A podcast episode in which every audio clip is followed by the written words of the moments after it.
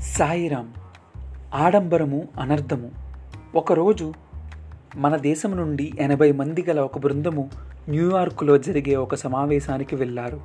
న్యూయార్క్లో ఈ బృందానికి ఒక అధునాతనమైన వసతి గృహంలో బసను ఏర్పాటు చేశారు. ఈ బృంద నాయకుడు తన వారందరూ ఆ భవనంలోని అన్నిటికంటే పైన ఉన్న ఎనభైవ అంతస్తులో ఉండవలనని ఉబలాటపడి ఆ విధంగా ఎనభైవ అంతస్తులో బసను ఏర్పాటు చేశాడు. ఒకరోజు సాయంత్రం వీరందరూ కలిసి న్యూయార్క్లో కావలసిన వస్తువులను చాలా కొన్నారు.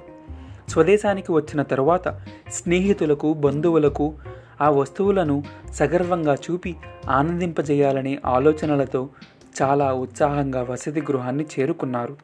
అయితే ఆ సమయంలో హఠాత్తుగా విద్యుత్ సరఫరాకు అంతరాయం కలిగి లిఫ్ట్ పనిచేయటం ఆగిపోయింది. ఈ బృందంలోని వారందరూ ఎనభైవ అంతస్తు వరకు మెట్లు ఎక్కుతూ నడిచి వెళ్ళవలసి వచ్చింది. అయితే కొన్న వస్తువులను మోసుకొని వెళ్ళటం శ్రమతో కూడిన పని. పైగా చాలా టైం పడుతుంది కూడా. కనుక శ్రమ మర్చిపోవటానికి కాలం సునాయాసంగా గడిచిపోవటానికి ఒక ప్లాను వేసుకున్నారు. బృందనాయకుడు ప్రతి ఒక్కరూ తమ జీవిత ఆశయాలను ప్రస్తావించవలసిందిగా సభ్యులందరినీ అడిగాడు. ఆ ప్రకారంగా డెబ్బై తొమ్మిదవ అంతస్తు వరకు నడిచి వెళ్ళారు. ఇంతవరకు డెబ్బై తొమ్మిది మంది వారి జీవిత ఆశయాలను వివరించారు. ఇంకా ఎనభైవ అంతస్తు చేరాలి.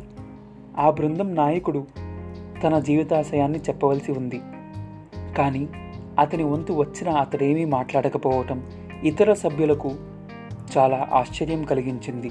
వారందరూ అతనిని మాట్లాడమని ఆ ప్రసంగానికి ముగింపును పలకమని కోరారు. అప్పుడు ఆ బృంద నాయకుడు అతి దీనవదనంతో ఓడిపోయిన వానిలాగా ముఖం పెట్టి మిత్రులారా నా జీవిత ధ్యేయం మాట ఏమో గాని నా ప్రస్తుత కర్తవ్యం మొదటి అంతస్తులో నేను మర్చిపోయి వదిలిపెట్టిన మన గదుల తాళాల గుర్తుని ఈ డెబ్భై తొమ్మిది అంతస్తులు నడుస్తూ దిగి మరలా నడుస్తూ ఎక్కి తీసుకురావటం అంటూ వాపోయాడు. ఇది ఆధునిక మానవుని పరిస్థితి దుస్థితి. నేటి మానవుడు ఆడంబరాలకు పోయి అనర్ధరాలను కోరి తెచ్చుకుంటున్నారు.